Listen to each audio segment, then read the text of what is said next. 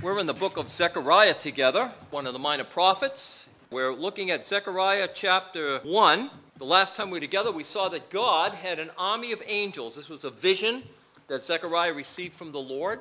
God has an army of angels awaiting his command, awaiting his orders. And that army of angels, of course, was uh, a lot of them was situated in the land of Israel. And as the nation of Israel was returning back to the land, remember, just a remnant had come back to the land, uh, very, very few in number as compared to those who were captured or killed, taken out of the land. A very few come back to the land. And God's letting them know, uh, letting the uh, people of Israel know, particularly through Zechariah, as he's writing a letter to the people that are back in the land, that his army of angels is there and they're prepared to do his will. Although, right now, uh, the angels were examining, and the world was somewhat at rest. We see that in chapter 1 in verse 11. and they answered the angel of the Lord that stood among the myrtle trees and said, We have walked to and fro through the earth, and behold, all the earth sitteth still and is at rest. So there was a rest, a restful period of time at this particular time, but it was only temporary and that, that temporary period of time would soon end. Remember, that comes upon all mankind. God gives us times of rest, God gives us times of refreshment, but we recognize that those times uh, can, be, um, can be few and far in between, or they might be multiplied, and yet there's coming a time, a time of testing in our life. For some, uh, those tests seem to happen more often than others uh, a time of growing, a time of advancement. The Lord has a time for everything. In every season, there's a time. Remember, we read that, of course, uh, in the uh, Old Testament. There's a time to be born, a time to die. There's a time to plant, a, a time to dig up. There's, there's a time for everything. And in our lives, there's a time for rest. And we're going to see that a little bit more in a moment. But the nations that were round about the nation of Israel, who were enemies of Israel, God says right now they're at rest, but there's a time coming, a time of judgment, and we're going to see that just a little bit later on. I want you to compare that just quickly with something. Turn with me to Genesis chapter 15. I know you're very aware of this, but in Genesis chapter 15, God is speaking to Abraham. And remember, he, he gives Abraham a vision of what's going to happen, of, of his, his uh, people, his nation that will come out of him and he lets Abraham know in a vision or in a dream in the nighttime about his promise to, the, to Abraham concerning his seed. And we see that in Genesis chapter 15. Let's pick it up, please, right in verse 13. And he said, uh, in Genesis 15 13, Know of a surety that thy seed shall be a sojourner in a land that is not theirs, and shall serve them, and they shall afflict them 400 years. So this is Israel in Egypt. 400 years of affliction, and, and for the most part, a horrible affliction toward the end there, of course, under the Pharaoh who knew not Joseph. Picking up in verse 14, and also that nation whom they shall serve I will judge, and afterwards they shall come out with a great substance. I guess he judged it. Is Egypt, they were at rest, they were the most powerful nation in the world. And God said, When I bring my people out of that land, I'm going to break your back. And he did including the entire army of Pharaoh, drowned, remember, in the Red Sea. Okay, continue on, please. Verse 15. And thou shalt go to thy fathers in peace, and thou shalt be buried in a good old age. But in the fourth generation they shall come here again, back into the land of Israel.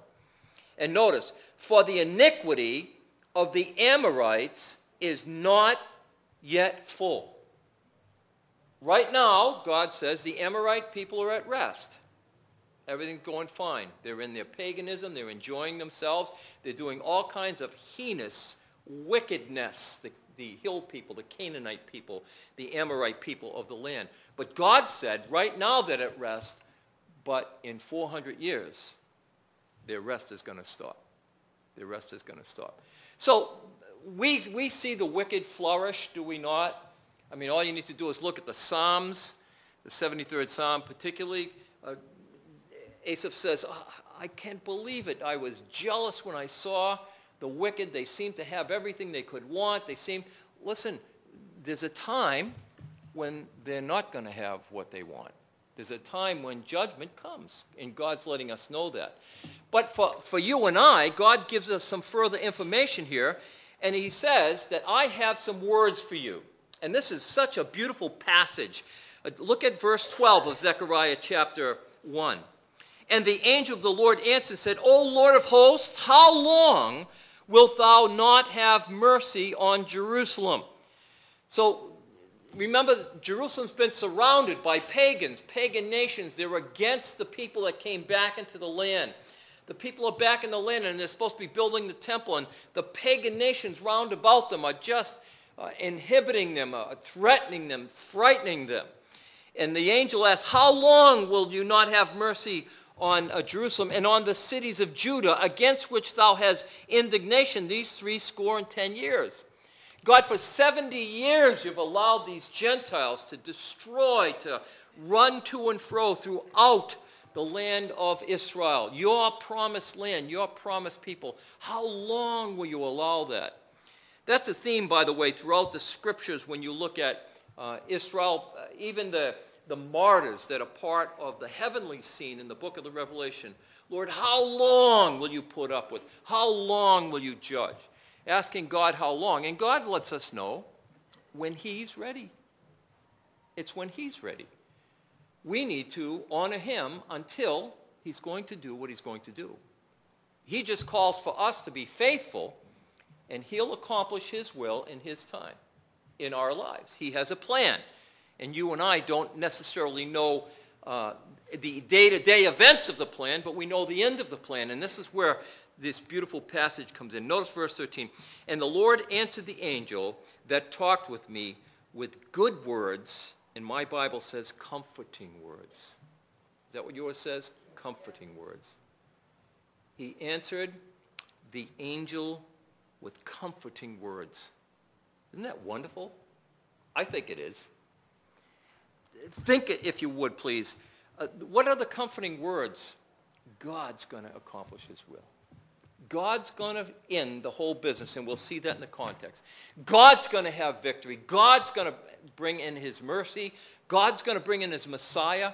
This nation will rise again. Words of encouragement, words of comfort. And that's what this angel, the Lord spoke through the angel uh, to Zechariah. Words of comfort. And we need those words of comfort. But you know where they come from? They come from my mate, she comforts me, gives me words of encouragement. But those words are human words, right? Real comfort comes when she gives me a scripture passage. That's the real comfort. You know, she, you know, Nancy could say to me, don't worry about that, Bill, you'll be better tomorrow. Well, I might be, and then again, I might die in the night, you know, from my terrible indigestion or something like that. She doesn't know. She can't know the end. But when she tells me, you know, even if you die in the night, God's going to bring you to glory. No, she doesn't say that, but you, you get the picture. Words, real words of comfort come through the scriptures. We try our best to comfort people with our words, but they fall very, very short of the Word of God. We're going to see that's what these people needed this word of comfort. See, for us, we know the end of it. They didn't know the end of it until this angel revealed this to them. And we're going to see that, picking it up now, if we could, in Zechariah chapter 1. So the angel that talked uh, with me said unto me, Cry thou, saying, Thus saith the Lord of hosts, I am jealous for Jerusalem and for Zion with a great jealousy. I'm jealous for my land. Now remember where they are. They're in a land that's been totally destroyed. The walls are broken down, the temple's broken down, all the buildings are broken down, their, ha- their houses have been destroyed. They're looking at rubble. They're looking at a, a terrible mess, a dung heap, if you would. And, and they're wondering, How long, O Lord? How long will you not honor uh, Israel? And God said, I'm jealous over Israel with a great jealousy. I, I'm going to come back in full strength and full glory. The thing of it is, though, it wasn't what they wanted necessarily, it's what God wanted. It wasn't when they wanted, it's when God wanted. And w- that's so hard for us to recognize. on, on several occasions in my life, I've cried unto the Lord about something, uh, just bringing my heart before the Lord, asking Him, pleading with Him, and it didn't come. It didn't come for a long time, but then it came. And there's still some things I'm still asking about. Not yet. Not yet. In God's timing, you see. God's going to accomplish His will. And so, most of my prayer now, I don't know how you folks do, you can do before the Lord what you want. I always pray, if thou will, Lord.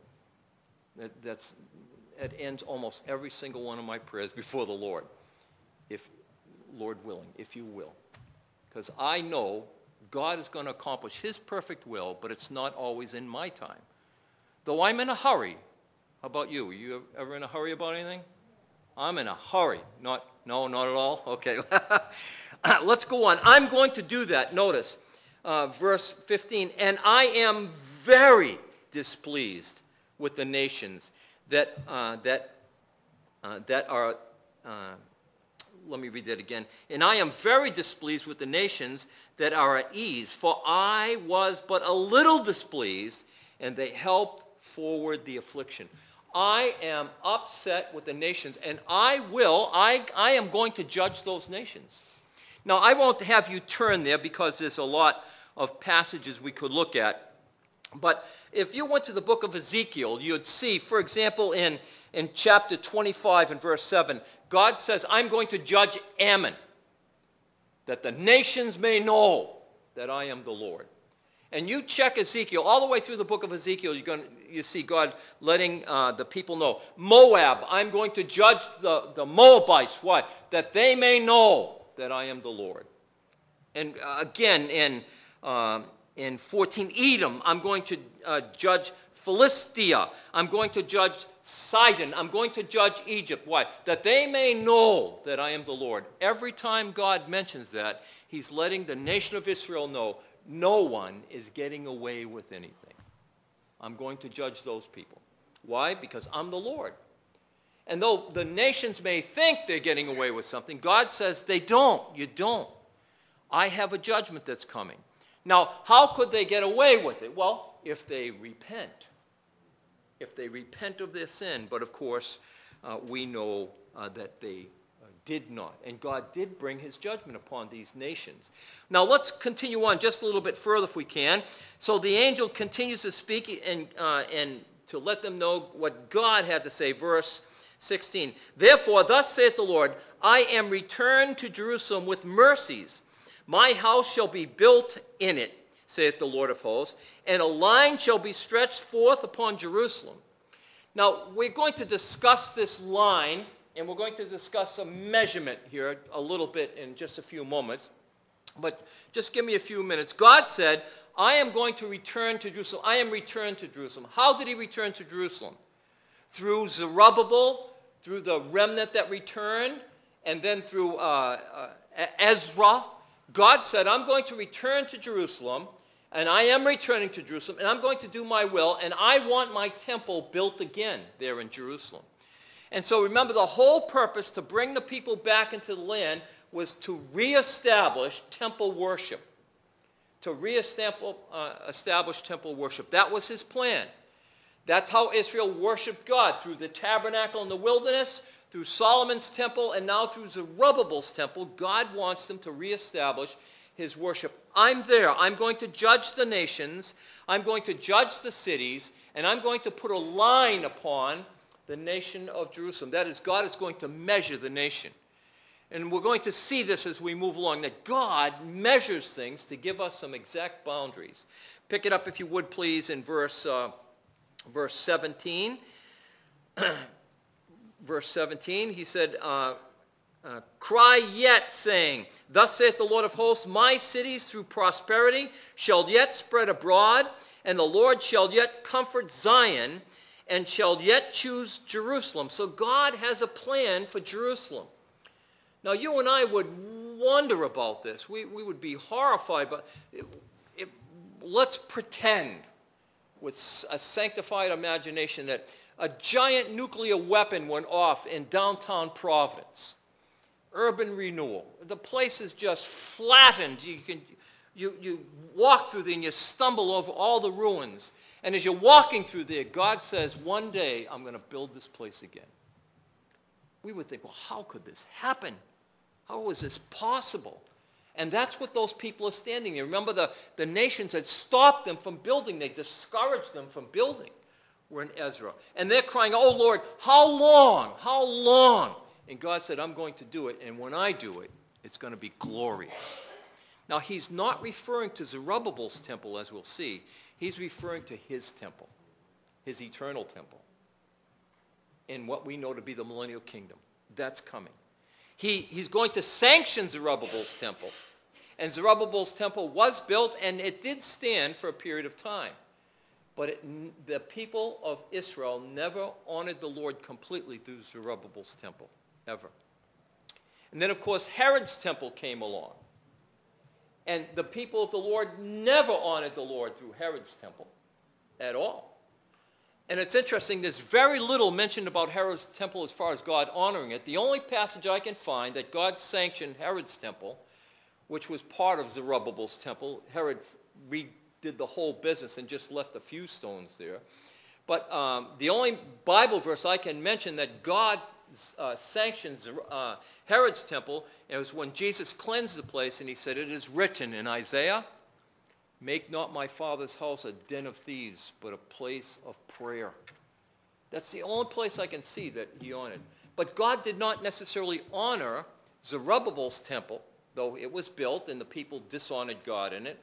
Then he, he didn't sanction or honor necessarily Herod's temple.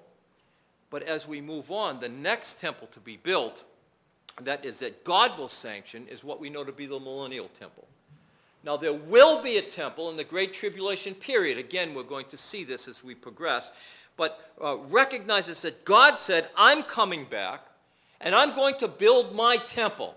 And it will be an everlasting temple, and it will be a temple of glory. It'll be a temple of glory. What they saw there, they were discouraged with for the most part. Remember, there were people upset yeah, it's nice, but it wasn't like the first temple, Solomon's temple. But God said, I have a plan for this temple and will continue my plan.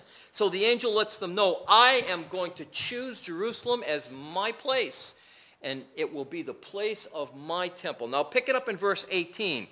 He sees another vision.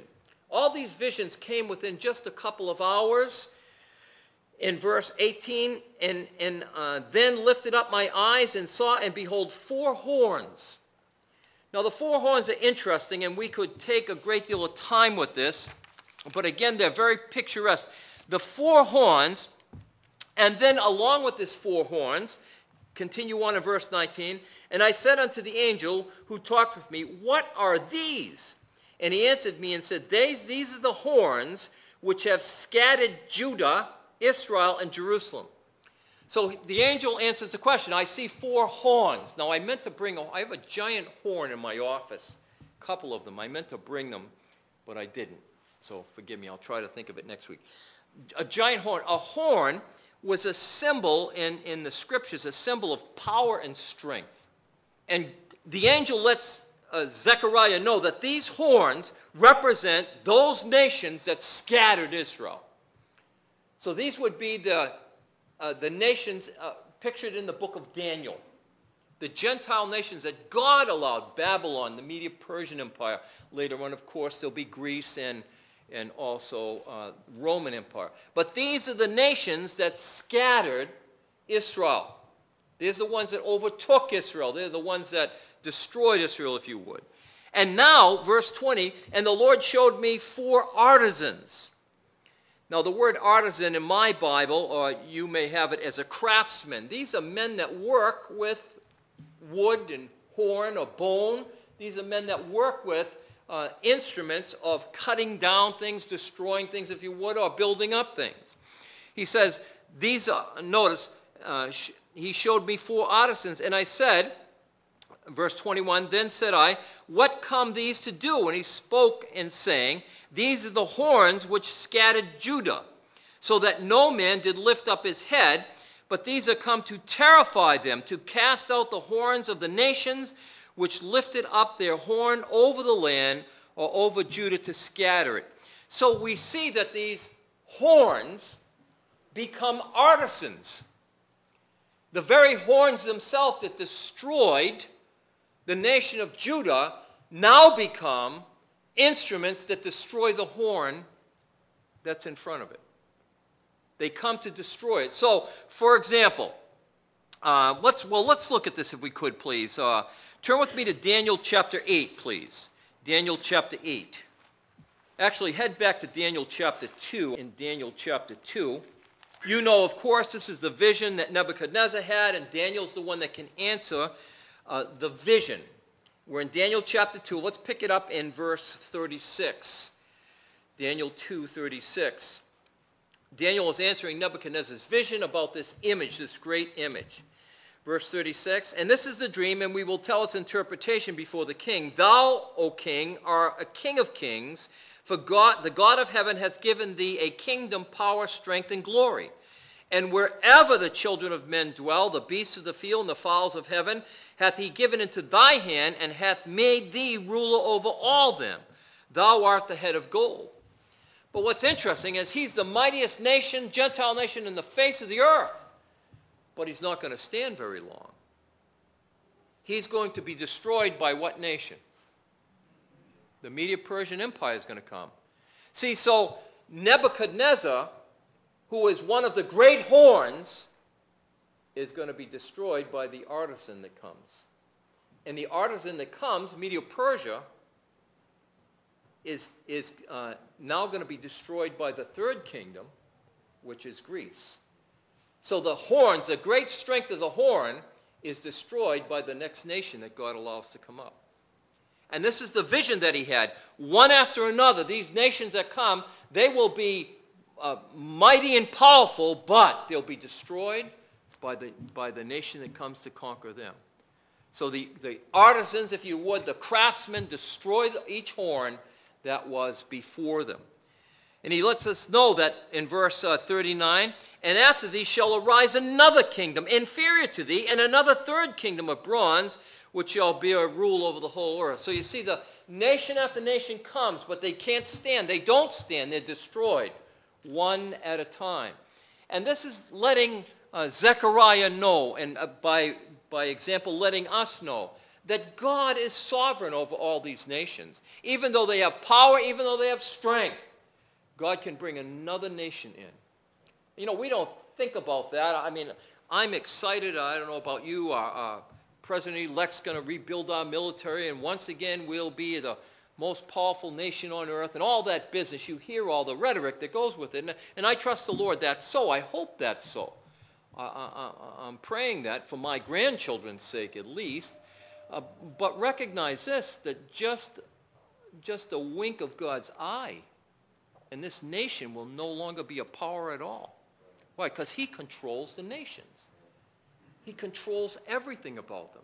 So, though we can claim might and power and strength, God can stop it all in a, in, in a split second. In a split second. So, who's our trust in?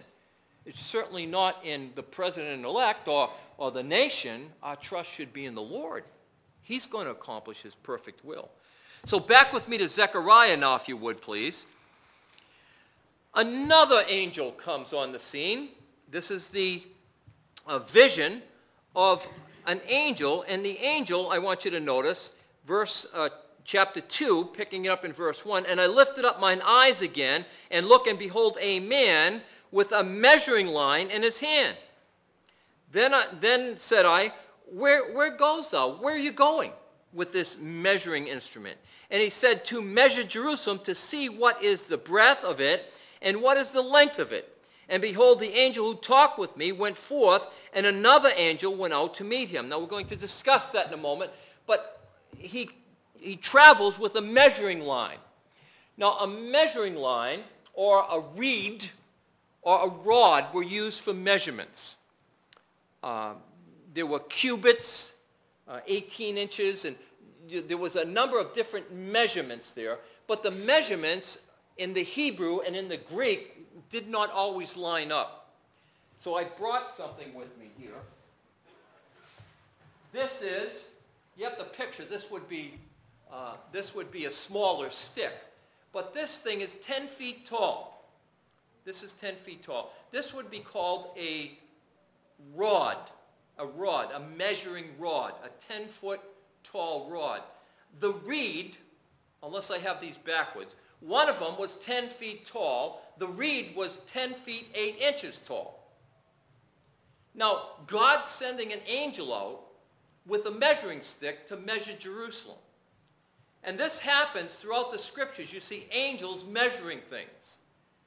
And so they take these rods, this reed, if you would, and he travels around measuring the temple. Now, why is he measuring the temple? He's not necess- necessarily measuring the temple that is, he's measuring the temple that shall be. And Ezekiel talks about that. So uh, keep in mind 10 feet tall. Pretty tall. It's almost as big as Goliath. Imagine that. He was 9 feet, what, 6 inches? Is that right? Something like that? Big, big guy. But the angel has this stick, and he's running around measuring Jerusalem or measuring the city proper. Why? Because God has a plan. Now, I'd like us to compare this just for a moment, if we could. Um, turn with me to quickly to Revelation chapter 11. Revelation chapter 11. God sends angels to measure things, but we have one interesting uh, side note here that in Revelation chapter 11, verses 1 and 2, God uses John to measure something. Revelation 11, look at verses 1 and 2. So it, it's the reed that's 10 feet 8 inches, and the, the rod was 10 feet tall. But notice he gives John uh, a measuring stick, and pick it up in verse 1, Revelation 11 1. And there was given me a reed like a rod, and the angel stood, saying, Rise and measure the temple of God and the altar and them that worship in it.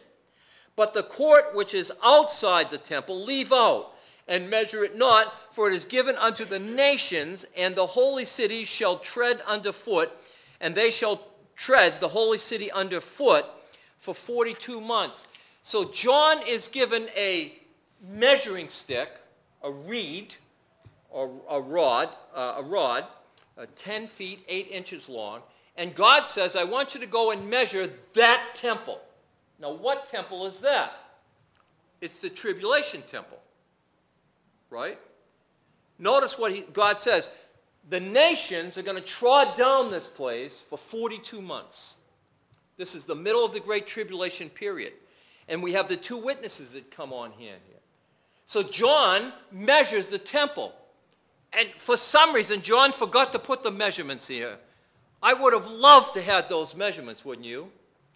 We have no clue what the millennial, I mean, what the tribulation temple is going to be like, but there's going to be a building built on the mount that we know right now to be the Temple Mount.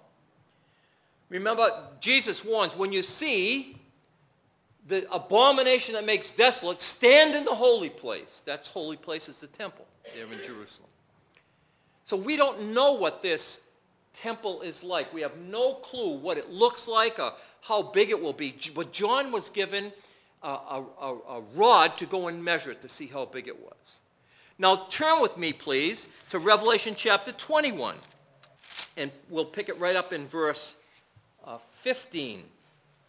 Revelation 21, look at verse 15. And he that talked with me, this is the angel speaking to John again, he that talked with me had a golden reed to measure the city and its gates and its wall. A golden reed. So he had this big, long, 10 foot stick to go around and measure this new city. Now, you got to believe that this angel was a busy measurer. I remember when we had when we were going to remove the pews and we had um, a, uh, a man come in to give us measurements. He's going to sand the floors and all this business. And he came in, and, and uh, I told him, you know, uh, I'm going to be helpful. I'd like to be helpful. I said, well, I'll hold the tape measure. And he went up to that wall back there, and he had a laser, and he, he pushed it, and he hit this wall here, and okay, it's this long. And he, he went over there with a, with a laser, and he, okay, it's this wide. And, you know, I felt like a dope, you know. you don't use a tape measure anymore? What's wrong with you? What if your batteries died? You know, and, you know, I went through all that with it. But this angel has a 10 foot rod and he measures 1,363 miles square. He must have been flying, wouldn't you say? He measured something that is 2,250,000 square miles. He's measuring with his golden rod.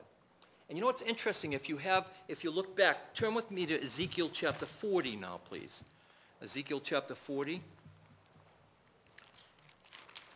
In Ezekiel chapter 40, we have another angel. God uses angels to measure. Isn't that great?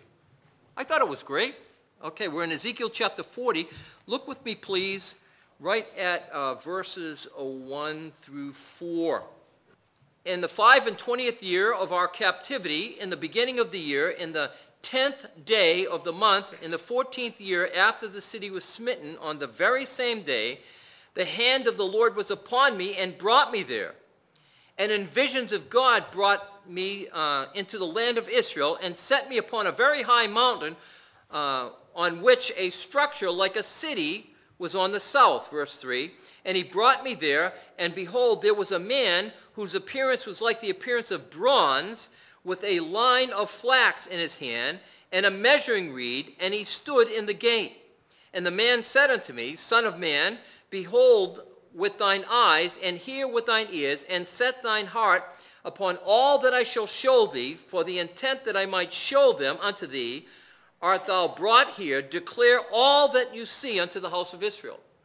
So this angelic being, which by the way, part of it could have been the pre incarnate Christ. We don't question that. But it's not specific, but it certainly could have been him. But this angel now begins the process of measuring what we know to be the millennial temple. So God gives specific days in which the vision was seen, and he gives specific measurements within the temple. Look with look please uh, at chapter 41 verse 1 41 1 and afterwards he brought me to the temple and measured the posts of six cubits broad in the one side and six cubits broad on the other, which is the breadth of the tabernacle. So specific measurements are given for the temple proper, for the city proper. You could see that he measures the altar of the of the uh, of this temple, this great millennial temple that's going to take place. God using angels again to measure. So when when uh, um, Ezra is talking about angels measuring things, it's literal. It's literal. It's a vision, but these angels are very busy examining and measuring what God had them to do. Remember, they're waiting upon the Lord. One other thing very interesting is turn with me to Ezekiel chapter 47. Not only does he measure the temple, he measures in uh, Ezekiel chapter 47, he measures the water. I love this. He actually, there's a, in the millennial temple, there'll be a, a river that will be flowing out of it. It's mentioned, of course, um, several occasions in the scriptures. There's also a river that comes out of the New Jerusalem as well. But this river that's coming out of the sanctuary, pick it up in chapter 47 and verse 1. Afterwards, he brought me again unto the door of the house, and behold, waters issued out from under the threshold of the house eastward, from the forefront of the house. Uh, stood toward the east, and the waters came down from under the right side of the house at the south side of the altar. Very specific. Here's where the waters begin, here's where they go, here's where they travel. Pick it up in verse 2. Then brought me out of the way of the gate northward, and led me the way outside unto the outer gate by the way that looketh eastward. And behold, there ran out waters on the right side. And when the man that had the line in his hand went forth eastward, he measured a thousand cubits and brought me through the waters, and the waters were to the ankles. So the river is issuing out of this great millennial temple, and the angel is measuring it. And he has Ezekiel walk through it, and Ezekiel said, It was only up to my ankles. And what's so miraculous about this river, the further out it goes, instead of spreading out and becoming dissipated or less deep, it becomes deeper. The further out he goes, the deeper the water begins. And pretty soon he can't, he can't cross it, he can't span the thing. It's miraculous. So, God, back with me now to the book of Zechariah again, God has these angels measuring what will come in this millennial temple. And what is that? It's a word of comfort for this desolate people who have come back to the land. And though this temple is not what you're looking for necessarily, I'm going to use it for my glory, but there's another temple coming. And they're words of comfort to us. Do you ever feel sometimes like a failure serving the Lord? Listen, words of comfort. Your labor is not in vain in the Lord. He's going to do something with it. He's going to use you to accomplish His perfect will. He has a plan that He's going to undertake. And though what you see right now may not look what you're looking for, it may even be discouraging to you right now. God has a plan. And your job is to follow His word, to be faithful to what He's written. That's your job. He'll be faithful in the end of it. You have to be faithful in service now to Him.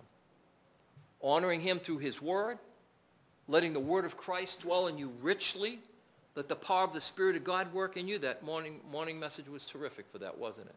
Letting God work through you and in you, it's His will, it's His power. All we need to do is submit to that, and He'll accomplish His perfect will. But what we need to do is recognize, though what we're looking at now may not necessarily be what I was looking for, God still wants to work through me and in me. Words of comfort. Now, pick it up, please, in verse um, 8. Verse 8. Remember that the Zechariah is just devastated by what he's seen, by what's going on. The people aren't rebuilding the temple. And God is comforting him with these words The temple will be built, and I will accomplish my perfect will. And now, remember, Zechariah asked, Well, how long, O Lord, will you allow these nations to, to get away with what they've got? How long? Notice what we read in verse 8. Verse 8, please, of chapter 2. Zechariah 2 8. For thus saith the Lord of hosts, after the glory hath set me unto the nations which spoil you. Notice what God says. For he that touches you touches the apple of God's eye. Now, it's interesting when you look this up and you can hunt around and look. Uh, literally, it's talking about the iris. Talking about the, the very center of an eye. I went hunting and I was walking out of the woods and it was dark and a little tiny branch rubbed across the center of my eye. I never saw it, you know, I was ducking, and a little branch. It was one of the most painful things you can experience. I mean, I didn't die or anything, you know, but it, it touches that little iris, and oh, excruciating pain. And God is letting us know, and we'll see this in a couple places. When you attack God's people, you're poking your finger in his eye. God is very serious about his people. Very serious. And he lets Israel know that. So the, you might think these nations are getting away with something. They're not getting away with a thing. Remember the Lord Jesus said we have not, through the book of Hebrews, we have not a high priest who cannot be touched with the feeling of our infirmities. He knows he knows exactly what's going on. So let's chase this around just for a minute. Turn with me to Deuteronomy chapter 32, the Old Testament book of Deuteronomy, chapter 32. And look with me, please, at verse 6, Deuteronomy 32 6. In Deuteronomy 32, we'll start right at verse 6. Do ye thus requite the Lord, O foolish people and unwise? Is it not the Father who hath brought thee, bought thee? Hath he not made thee and established thee? So God's letting the nation know in Deuteronomy 32, in verse 6, God letting it's, it's him, it's God's selection, it's God's protection, it's God's work. Remember the days of old, consider the years of many generations. Ask the Father, and he will show thee, thine elders, and they will tell thee. When the Most High divided into the nations their inheritance, when he separated the sons of Abraham, he set the bounds of the people according to the number of the children of Israel. For the Lord's portion is his people. Jacob is the lot of his inheritance. He found him in a desert land and in a waste, howling wilderness. He led him about Uh, he instructed him, he kept him as the apple of his eye. God kept the nation of Israel as the apple of his eye. God protected, and when anyone uh, affected the people of Israel, they were affecting the very God himself. One more place. Turn with me to the 17th Psalm now. The 17th Psalm. Psalm 17. I'm running out of time, so I'll just run through these quickly. The 17th Psalm, look with me, please, at verses 7 and 8. The 17th Psalm, verse 7 Show thy marvelous loving kindness, O thou who savest by thy right hand those who put their trust in thee, for those who rise up against them. Keep me as the apple of, the eye, of thine eye, hide me under the shadow of thy wings. Protect me like the apple of your eye. Protect me. Now, that being true, the apple of God's eye, the nations that were afflicting Israel were poking their finger literally in the eye of God. And God said, they're not going to get away with this. Though you may think they accomplished something, I'm accomplishing my will. Now, one thing we know for sure is that God gives nations time. He gives all nations time, does he not? Yeah. He's not willing that any should perish, but all should come to the knowledge of truth. He gives them time to respond to his grace. And even though they may get harder and harder and harder, there's a day of judgment coming, but he still gives them a time. But the opposite of that is true as well. And that he mentions in the book of Genesis, I won't have you turn there right now, he mentions that those whom Abraham was uh, going to be part of, he said, I will bless them that bless thee, and curse them that curse thee. The opposite is true, is it not? If a nation was to help the nation of Israel, God would bless that nation. And you know, that's true of you and I. Sometimes it doesn't seem it, we don't completely understand it. But nations are blessed when they honor God's people. Preserved, if you would. Not unto eternal life. Everyone has to do their, their everyone has to uh, submit to the, God's will that way. But as far as physical blessing, companies are blessed by Christians who work there. God wants to preserve it. Companies are blessed. Nations are blessed. One more passage and we'll close. Turn with me to Matthew chapter 25. Matthew 25. So judgment comes upon those that afflict God's people. But blessing comes upon those who help God's people. And we see that in Matthew chapter 25. This takes place right after the great tribulation period when Messiah returns to earth. And he separates the nations, the, the, the sheep and the goat, the, the goyim, the, the unregenerated or, re, or regenerated as the case may be, uh, Gentile nations. And then he sets a boundary for them. And notice what he says in, uh, pick it up, and we'll just pick it up in verse 40. Verse 40. The king shall answer and say unto them, he, he's blessing uh, some peoples here that were part of the great tribulation period. But notice he says, And the king shall answer and say unto them, Verily I say unto you, insomuch as you have done it unto one of the least of these my brethren, you have done it unto me. God blessing people who took care of, uh, this could be Jews or Christians in the Great Tribulation period. Remember, if you become a Christian in the Great Tribulation period, that is anyone who uh, is in the tribulation who becomes a Christian, they will be hunted down and slaughtered. Not being able to buy anything, not being able to sell anything, it'll be horrible.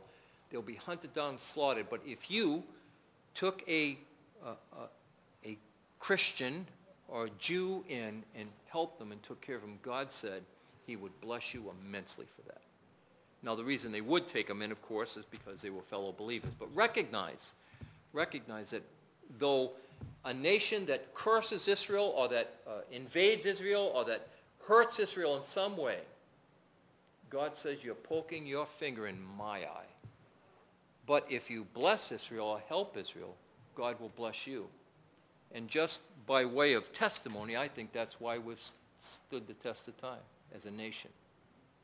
I think we almost dropped the ball for a while. But it seems like, and I don't know, I'm not a prophet or a son of a prophet, but it seems like uh, we're going to regain that, uh, that friendship we once had with the nation of Israel again. So let's pray. Father, thank you for this time. Lord, we see these visions. We, we, we see you very plainly pointing out that you are going to once again ra- raise Israel up. You will bring them to a place of glory and honor. You will bring them to a place of prominence because your Son, the Lord Jesus Christ Himself, shall come and reign in glory and honor. Father, we know it's the dwelling place of God. Right now, we look at a nation that's in great turmoil, great distress. We see a Temple Mount that's filled with Islamic artifact. And yet, Father, one day you said you're going to put your temple there once again. So, Father, we believe your word. We trust you. They're comforting words for us. No one is going to win unless you give them your blessing. So, Father, we pray that you'd help us. Help us to be comforted by the very words we read, that we'd let the word of Christ dwell in us richly, that the Spirit of God, through the word of God, would encourage our hearts, that we might know what is the, the length and the breadth and the height. We might understand all that you have for us. Thank you for this time, and we would pray in Jesus' name. Amen.